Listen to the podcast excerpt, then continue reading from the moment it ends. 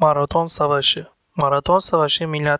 490 yılında bir Yunan sitesi olan Atina ile Ahameniş İmparatorluğu arasında gerçekleşmiş bir savaştır. Savaşın başlama sebebi Yunan sitesi olan Atina'nın Ahamenişlere karşı isyan eden İyon kentlerini desteklemesidir. Bu nedenle Ahamenişler İyon isyanını bastırdıktan sonra Yunanistan'dan intikam almak ve topraklarını genişletmek için Atina üzerine sefere çıkarlar. Ahameniş hükümdarı 1. Darius büyük bir donanma toplayarak ilk olarak Eritrea kentine saldırır ve burayı kısa sürede ele geçirir. Bu başarı üzerine Darius donanmasını Maraton bölgesine gönderir. Bu sırada Ahameniş ordusu çevre Yunan kentlerini yağmalamaya başlar. Sıranın kendisine geldiğine endişelenen ve tek başına Ahamenişlere karşı duracak gücü bulunmayan Atinalılar, çevre bölgelerin krallarına haberler göndererek kendilerine destek verilmesini talep ederler. Fakat pek az Yunan kenti Atina'nın savunulması için seferber olur. Bunun üzerine Atinalılar Filipidis adlı ünlü koşucularını Sparta'ya yardım istemek üzere gönderirler. Derler ki Filipidis hiç durmadan koşarak kısa sürede Sparta'ya ulaşmıştır. Askerleriyle ünlü Sparta kenti Atina'nın yardım talebini kabul eder ve böylece Hamenişlere karşı bir birlik meydana gelmiş olur. Fakat Spartalı askerler o sırada dini bir festivali kutladıkları için bölgeye gelmeleri zaman alır.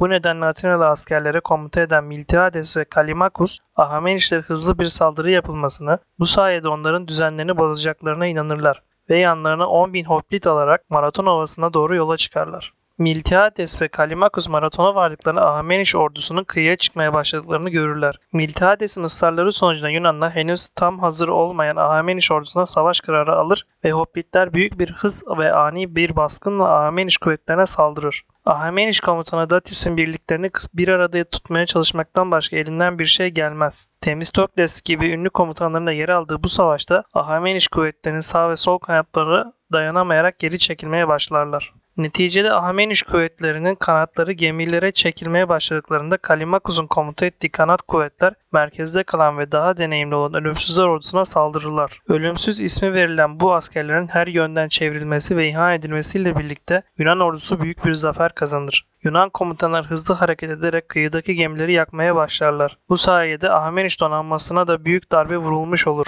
Ayrıca Yunanlar 7 Ahmeniş gemisini de ele geçirirler. Fakat tüm bu başarılara rağmen Ahmeniş'e ellerinde kalan ve geri çekilmiş tüm güçleri Atina'ya yönlendirerek savunması kalan bu şehri almak için hızlı bir şekilde yönlerini değiştirirler. Bu felaketi önlemek isteyen Yunan ordusu büyük bir hızla şehirlerini savunmak için Maraton'dan Atina'ya kadar koşarlar. Ahmeniş gemileri şehrin yakınlarına geldiklerinde Atinalı askerlerin surların üzerinden onlara baktıklarını gördüklerinde her şeyin bitmiş olduğunu anladılar. Savaş kaybedilmişti. Sparta askerleri yardıma geldiklerinde ise karşılarında hiçbir düşman bulamadılar. Savaşta yaklaşık 200 hoplit ölürken Ahmeniş ordusu 7000'e yakın askerini kaybetmiştir. Sonraki 10 yıl boyunca Ahamenişler Yunan topraklarına girmemiştir.